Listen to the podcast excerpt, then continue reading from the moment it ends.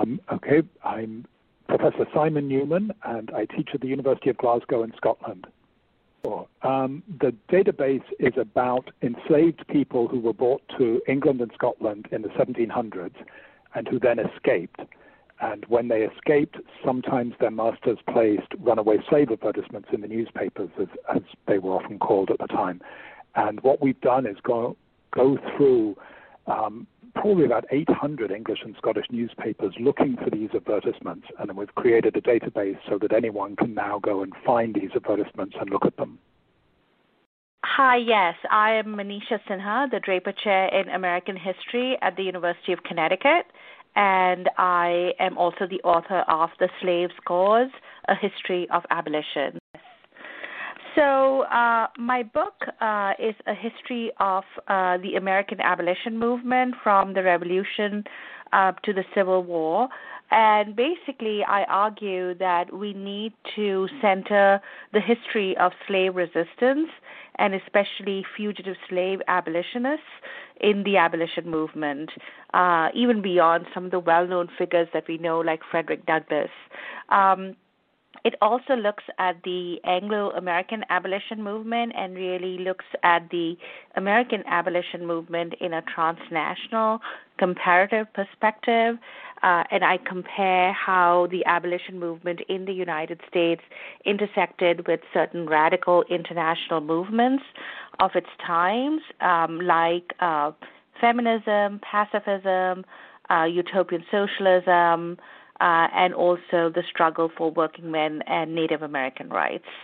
When we think about slave resistance, we have to think of it in a very broad way. Uh, normally, we think of rebellions and running away, and those are, of course, very important forms of slave resistance. But slaves also petitioned and sued for their freedom, and there was this real history of uh, suing for one's freedom right from the colonial era. Uh, and some of the most important judicial decisions in Anglo American history against slavery came about because some ordinary slaves uh, chose to sue for their freedom.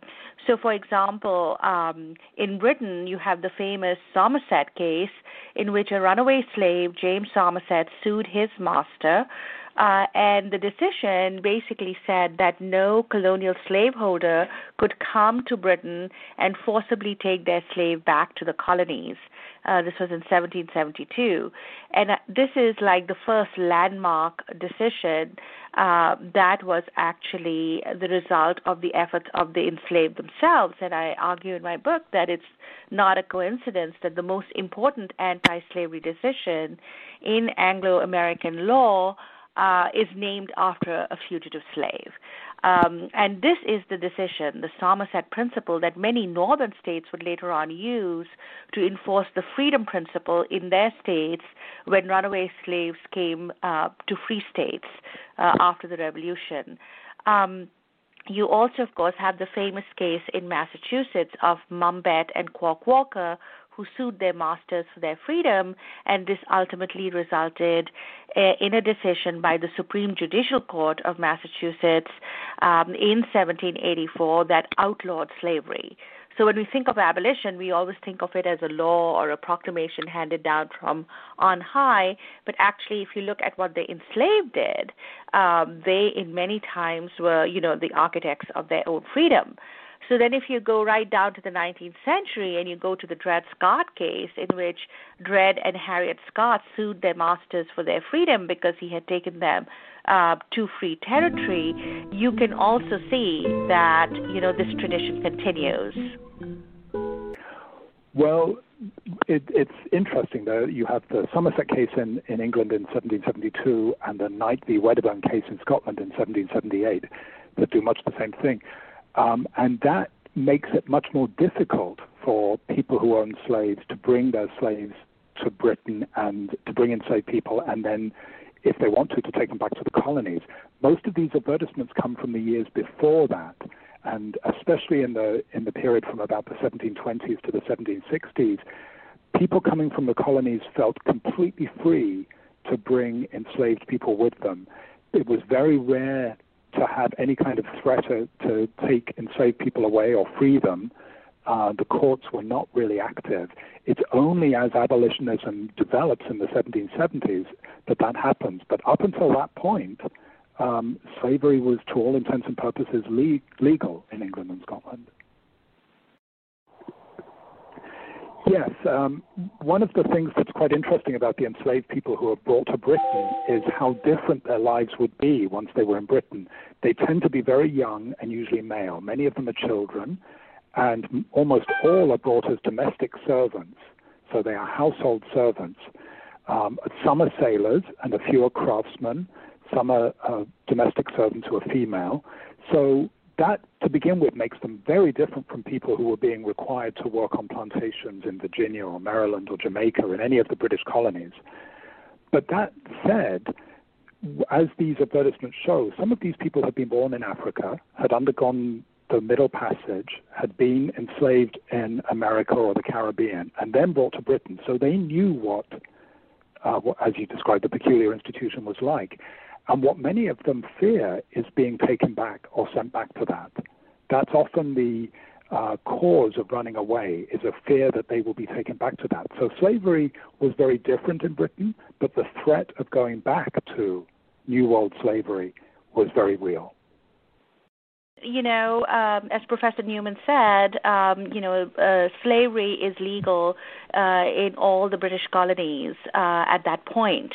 Uh, and there are many colonial slaveholders who take enslaved people with them uh, back to Britain, whether on a visit or a more extended stay sometimes. Um, and uh, what you find is that enslaved people in the American colonies have a tradition of running away from enslavement and seeking out free ground, um, and sometimes even uh, suing their masters for their freedom on various grounds uh, Christianization, evidence of white or Native American blood, or even, you know, simply ill usage. Um, and th- that is a tradition that I argue in my book that they carry with them when they go to Britain. Um, and you can see this, of course, with the Somerset case. What helps is the emergence of an infant abolitionist movement at that point uh, in Britain, and especially outstanding uh, abolitionist lawyers like Granville Sharp, who is then enlisted to help somebody like Somerset. Um, and the, what the Somerset decision says, what Lord Mansfield says in that decision, he does not outlaw slavery in Britain, but he says colonial slaveholders cannot forcibly take their enslaved people back to the colonies. So that kind of undermines some of their privileges and their rights. And the abolitionist movement and people of African descent uh, are quick to interpret that as the abolition of slavery in Britain itself. Um, and because their their privileges are undermined so much that uh, colonial slaveholders become a little more wary of traveling with their slaves to Britain.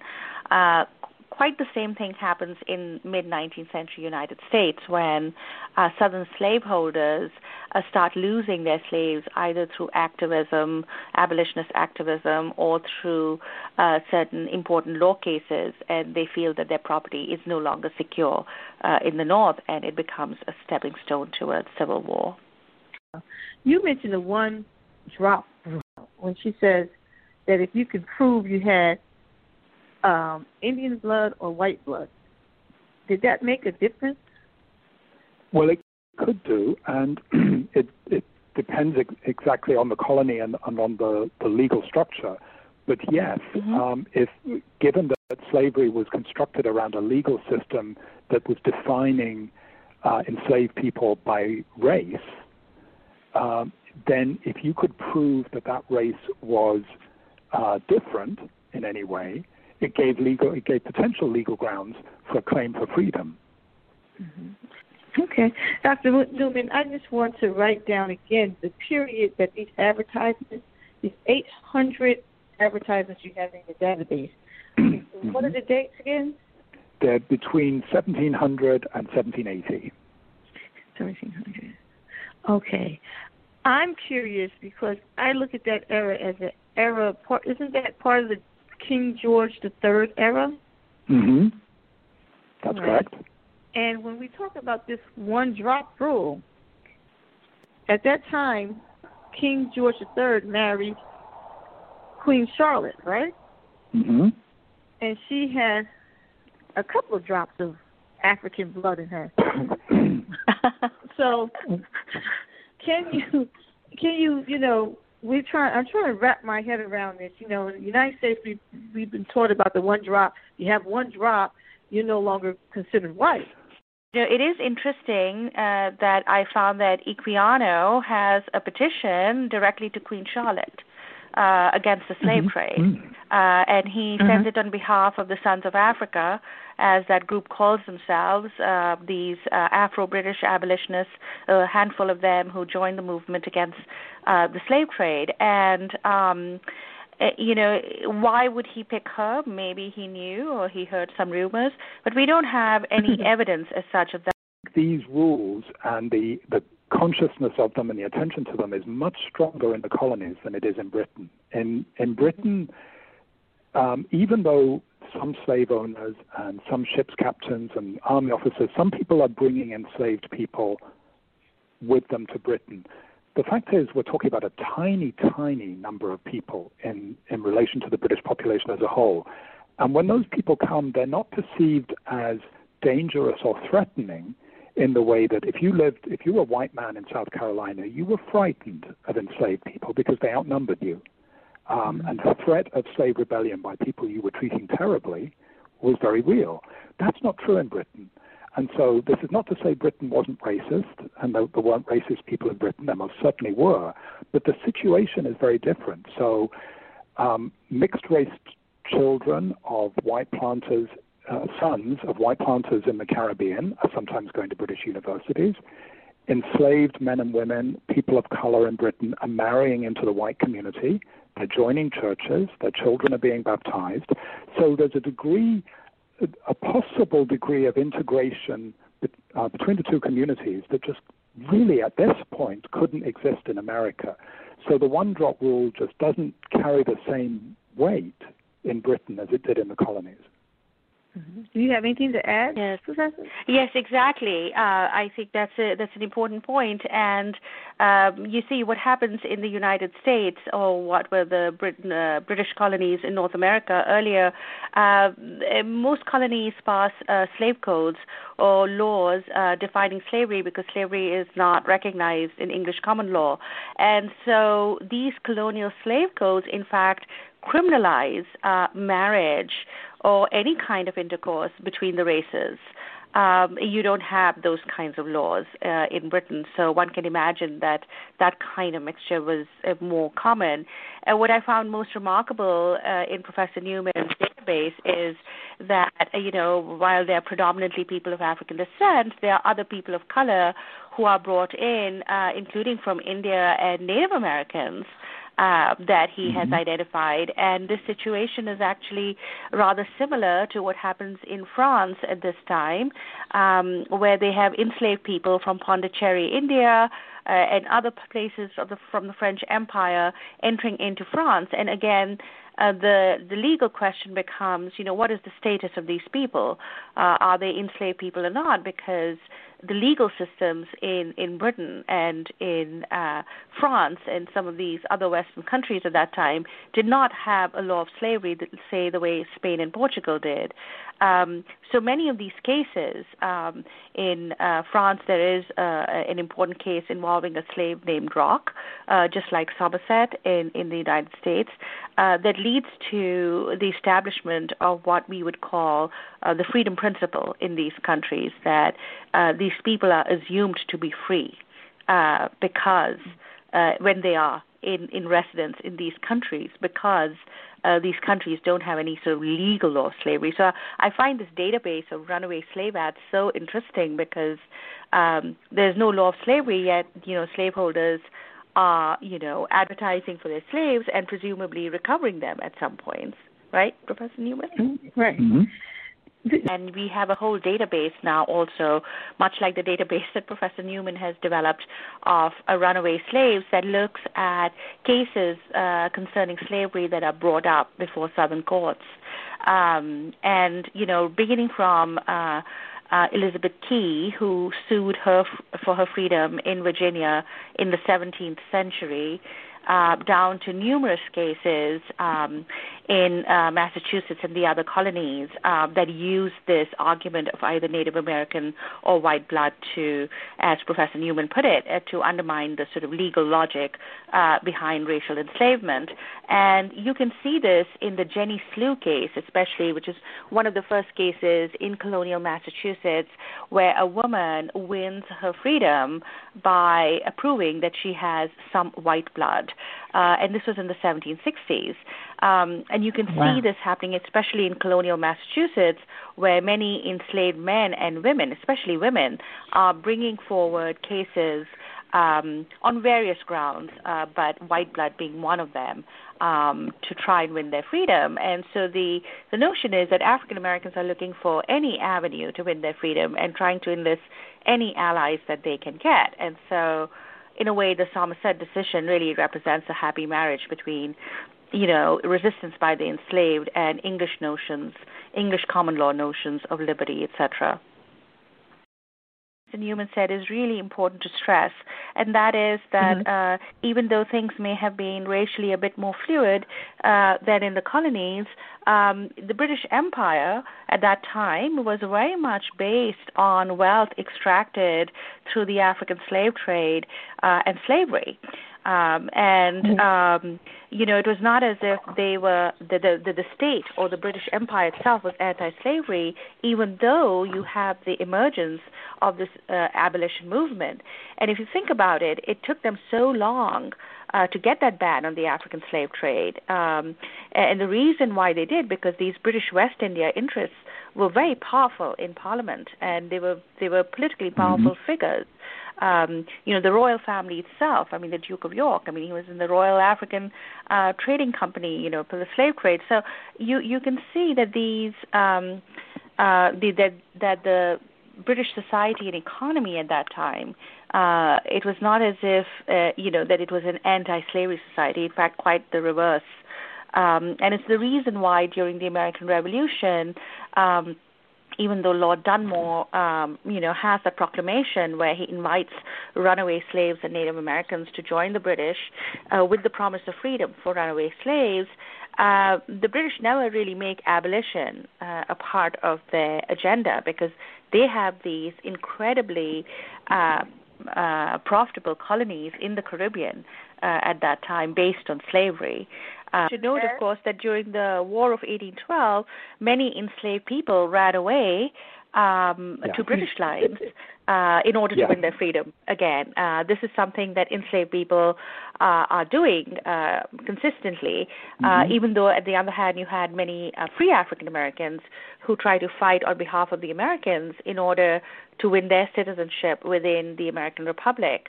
Um, so this this effort of enslaved people to to sort of win their freedom by running away from the enslavers, it happens during the American Revolution, um, where you have a large number of black loyalists, of course, who are evacuated by the British and then finally sent mm-hmm. back to you know Africa. Some of them, and some end up even in London.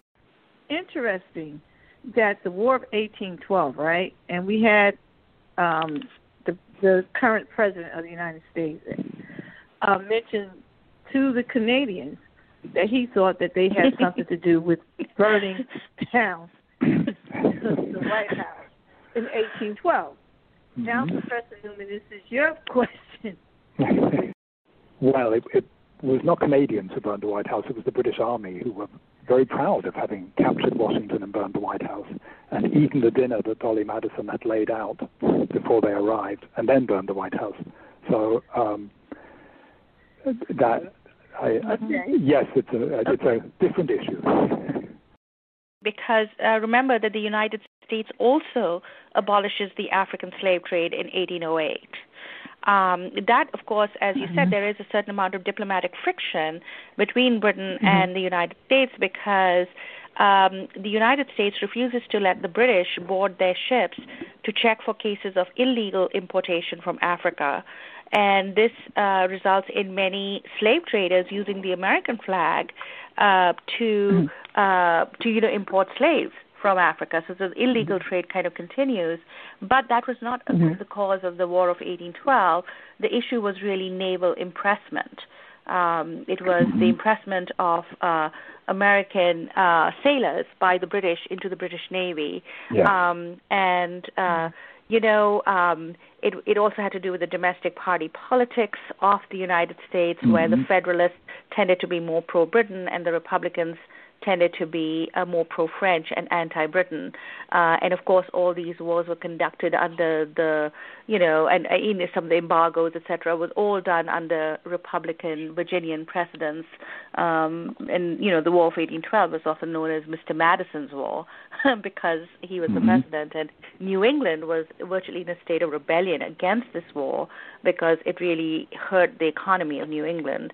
Uh, and you had the famous Hartford Convention when some New England states even thought of seceding from the American Republic uh, because of it. Um, and now, mm-hmm. of course, after Trump's election, there was some talk in Vermont and other places of seceding and joining Canada. But that's just to connect it to your Trump illusion. One of those I've, I found most moving, and which has been made, uh, has been the inspiration for a film made by two young um, African Scottish filmmakers, mm-hmm. is placed in 1727 in, in Scottish newspapers, and it's for a young woman called Anne, about 18 years of age, who runs away. And when she runs away, she's wearing very good clothes, um, uh, but she's also wearing a brass collar around her neck, which says Dr. Gustavus Brown in Dalkeith, his Negro. Mm-hmm. Mm-hmm.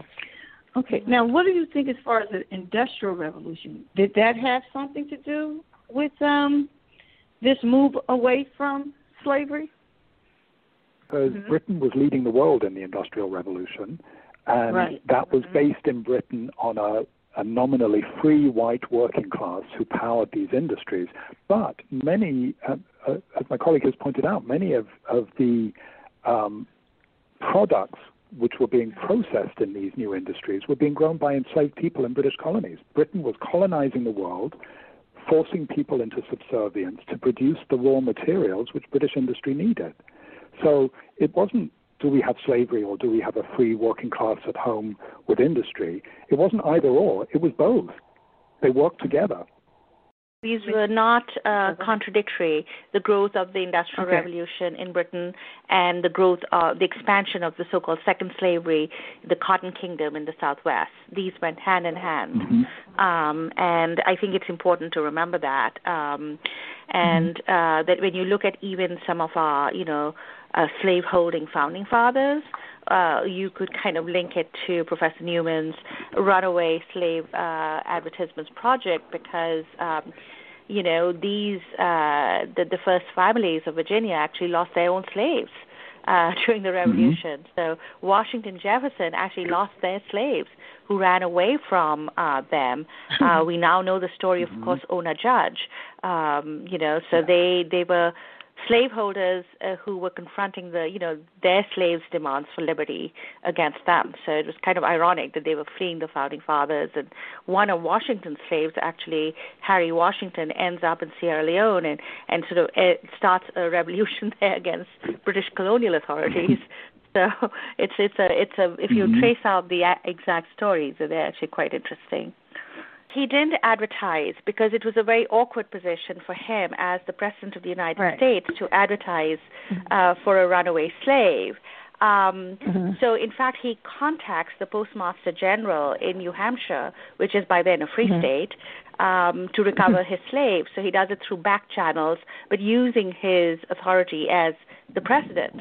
What's interesting mm-hmm. to me is that the Postmaster General of New Hampshire and local officials tell Washington under no circumstances are they going to send Ona Judge back to him, uh, that that was a free mm-hmm. state and that she had settled there and married a free man and um you know she's helped by others but her own will and determination to be free uh they do not send her back so this of course makes mm-hmm. washington uh come out in fairly bad light but we should remember that washington uh did free his slaves uh on his death uh and provided for their mm-hmm. education um and um you know, this in a way redeems him in the eyes of many black abolitionists. So you have Richard Allen, mm-hmm. who was, of course, the founder of the historic AME Church that was attacked in Charleston in 2015, mm-hmm. who writes this wonderful eulogy on Washington and saying, look at this example that the father of the nation has set for slaveholders. He freed his own slaves. Uh, of course, he has a stipulation in his will that um, they should be free only after the death of his wife uh, Martha Washington, but she's so mm-hmm. scared that they will poison her uh, in order to win their freedom right. that she frees them immediately. Um, now, unlike Washington, Jefferson never frees his slaves, but also in his notes on the state of Virginia, despite writing against slavery in the abstract, uh, says these horribly racist things about black people. And so when I was mm-hmm. researching my book, I looked at what African American abolitionists and white abolitionists are saying about these two men. And you see a real differentiation. You see black abolitionists are upset with Jefferson right down to the 1820s and 30s when they're still refuting his racist ideas. So David Walker, in his appeal to the colored citizens of the world, mm-hmm. and others are still refuting Jefferson's pernicious racism because they think that acts as a very powerful argument against emancipation. Um, so mm-hmm. I think you know we.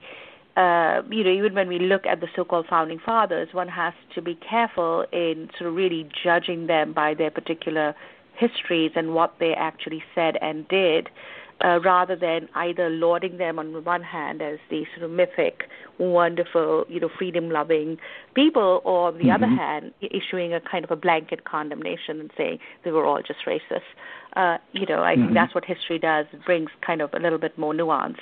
Uh, and you know, when you research something, you you really figure out, um, you know, what people's exact positions were.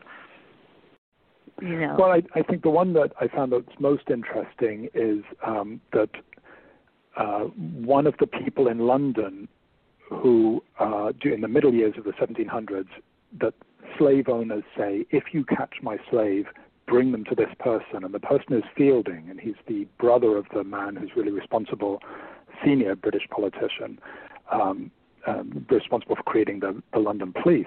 But Fielding is, is a vehemently pro slavery judge who will mm-hmm. always rule in favor of slaveholders. So if captured slaves are taken to him, he makes sure that the slaves are denied their freedom and go uh, go back to their, their owners and masters. So we found some people like that, um, but we haven't found major political figures like Washington or Jefferson.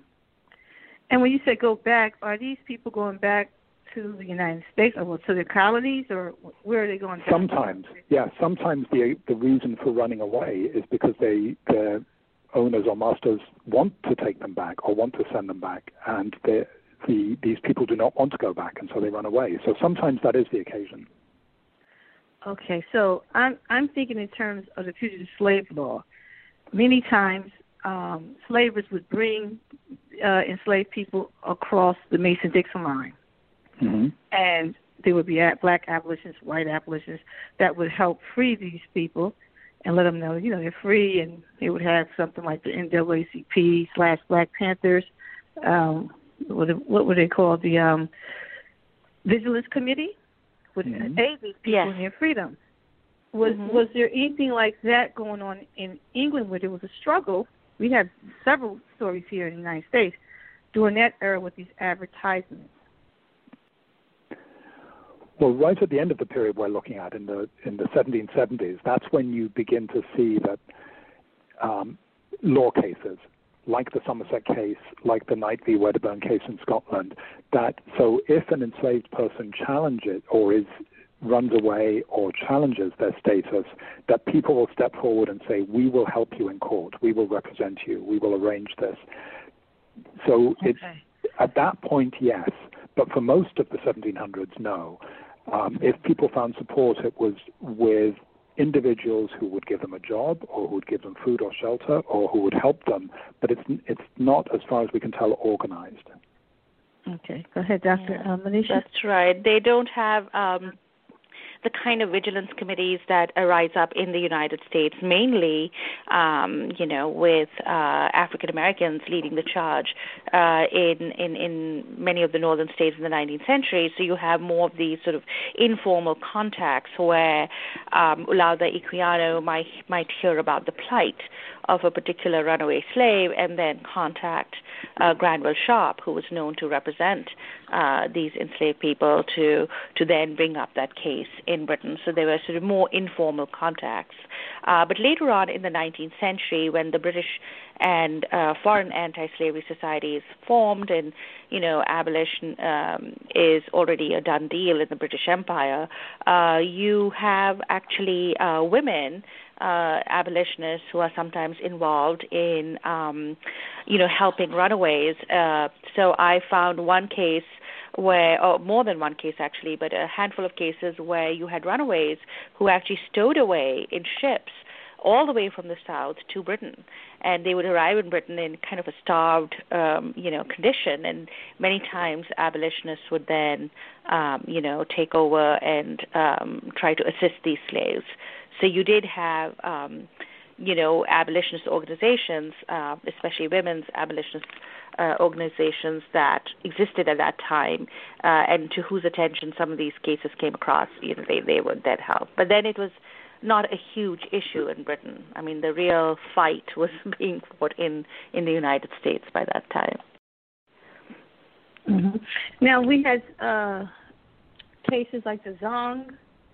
Um, mm-hmm with uh, Belle in the movie mm-hmm. Belle. We had Amistad, and one case that I found during my genealogy research was a Pinckney uh, case in Pinckney, uh, South Carolina. They had a uh, mm-hmm. fort. Um, did any of these cases take place during that era, during your advertisement era? Mm-hmm. Well, the the Zong was was not um, uh, an uprising so much as the mm-hmm. uh, because of the bad decisions by a captain and his crew, a ship, slave ship coming from Africa towards um, the Caribbean, the captain thought there would not be enough food and water, and they decided to kill off some of the enslaved people by throwing them in the ocean and uh, claim the insurance money for them. And that became the court case in um, 1781, um, where it was all, it was an insurance case although the abolitionists, who by then are becoming a little more prominent, make a lot of capital out of this and say, how can this just be an economic decision about whether insurance should or should not be paid when such a horrific crime against humanity has been committed? So that wasn't about a rebellion. Um, it, it, was about the murder of enslaved people on a Middle Passage ship. Mm-hmm.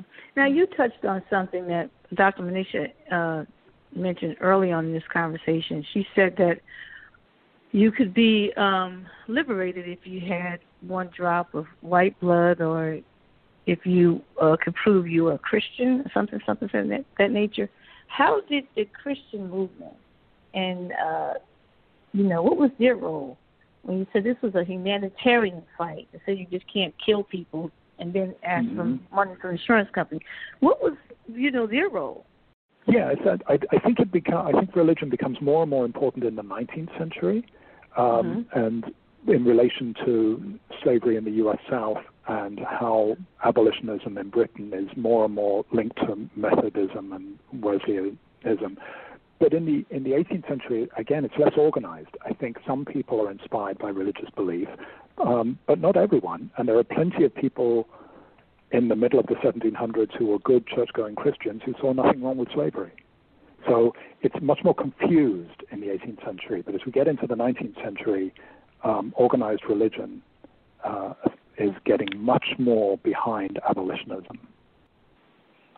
Yes, and as in politics, there is a, a divide amongst Christians too, right? Um, the Bible, mm-hmm. the the devil can quote the scriptures, right? Uh, you had many people, even in the South, who then move uh, to remove this as uh, as a way for enslaved people to get their freedom. So they say even though uh, people of African descent may convert to Christianity, that does not necessarily mean that they are free, and they actually pass laws mm-hmm. explicitly stating that. So that no one could sue on the grounds of Christianization. And you have the growth of pro slavery Christianity in the South that defends slavery as, quote, a biblical institution. Um, similarly, in, in, in Britain, there are pro-slavery churches. You know, when Douglass goes to uh, Glasgow, in fact, Professor Newman City, uh, where he, mm-hmm. um, you know, he and the abolitionists uh, asked the Presbyterian churches there to send back the money that they have received from Southern slaveholders. They send, mm-hmm. uh, they mm-hmm. have a campaign called "Send Back the Money," and many of these yeah. pro-slavery people actually say, "quote Send back the N," you know, in in response. Mm-hmm. So um, you you do have, of course, a part of Christianity that moves toward abolitionism, especially like the Clapham sect that Wilberforce is involved with, evangelical Christians, not to be confused with the fundamentalists of today, um, but they tended to be um, these new uh, sort of Protestant dissenting sects. Um, they tended to have a more liberal theology than that kind of strict fundamentalism mm-hmm. of some of the older denominations. So um, you know, you could you can see the divide even within Christianity, and in the United States, mm-hmm. of course, abolitionists use Christianity to condemn slavery, uh, most prominently Theodore Weld, uh, and you have Southern slaveholders who use the Bible and a very literal fundamentalist reading of the Bible to defend slavery. Mm-hmm. Right. And this is the last question because I had you on for a, little over an hour, the two of you, and I really appreciate that you you called and you you were patient with our technical difficulties, and you're uh, answering a lot of my questions. You know, they're scattered all over the place. you're doing a great job. So the last question, and I'm reading this off the internet because I remember um, the story about Amazing Grace, the song.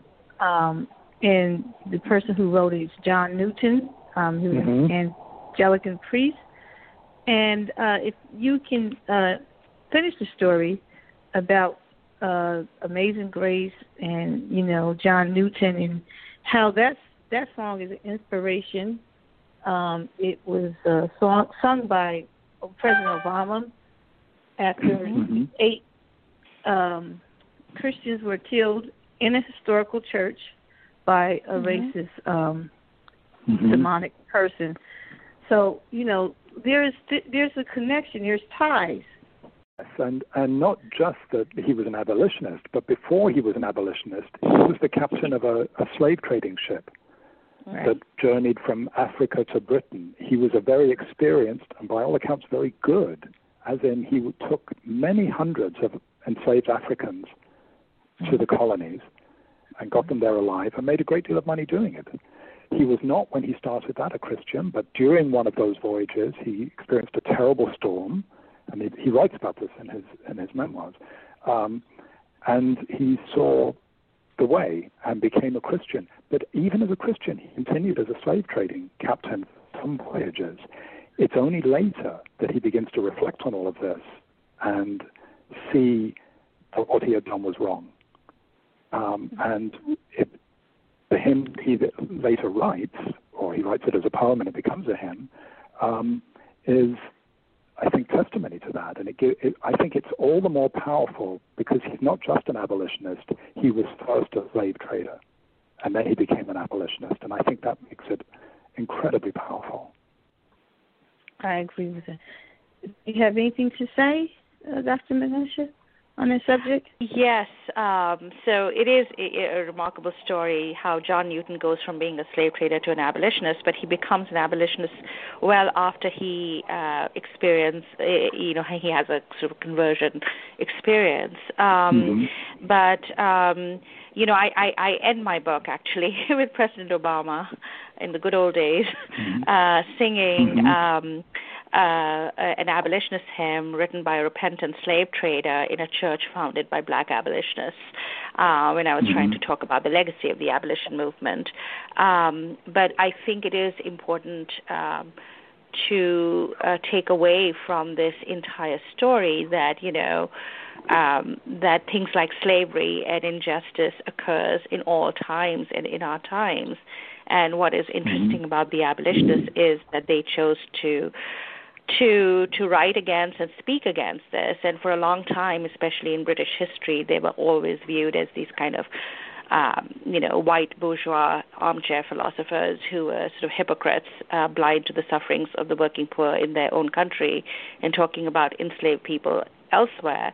And in my book, I tell a very, very different story of the abolition movement, uh, centering slave resistance in it, uh, but also looking at the ways in which, in fact, many of them were quite mindful of. Um, of other sort of uh, evils that existed in their world. Um, and I, I think what the Runaway Slave uh, Advertisement Projects do in the database that has been now published in Britain and the one that is now being constructed in the United States um, that actually upends the the numbers that we've had of the number of fugitive slaves in the U.S.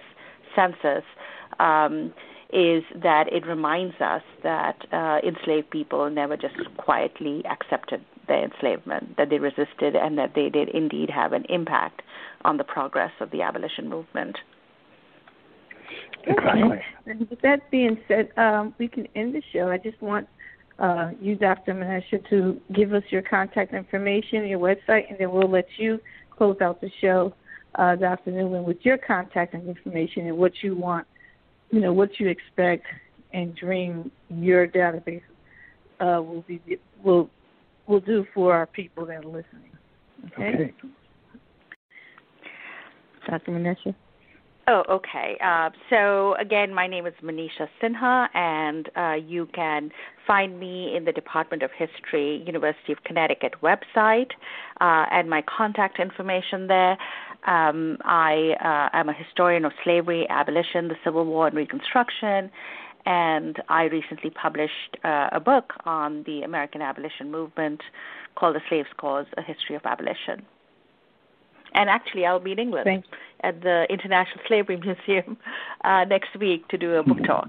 Uh, so. Mm. Wonderful. Yes. Okay, Dr. Newman. Yes, um, my name is Professor Simon Newman. I'm in the History Department at the University of Glasgow, and you can find my contact information there. Um, the Runaway Slaves website is available at www.runaways.gla.ac.uk. And what I hope this database will do is raise awareness in Britain and beyond, in America too, of the existence of so many enslaved people many of them, most of them of African extraction, some indigenous American and some South Asian, who were in Britain in the 18th century, and make people realize that slavery was very real here, and that this was a multiracial society 300 years ago. Wonderful. I thank the two of you for your patience again, and I hope you will accept my invitation. Um, and this is Gist of Freedom. I'm signing off. This is Leslie Gibbs. Thank you so much. Thank you. Thank you. It was a pleasure talking with you both.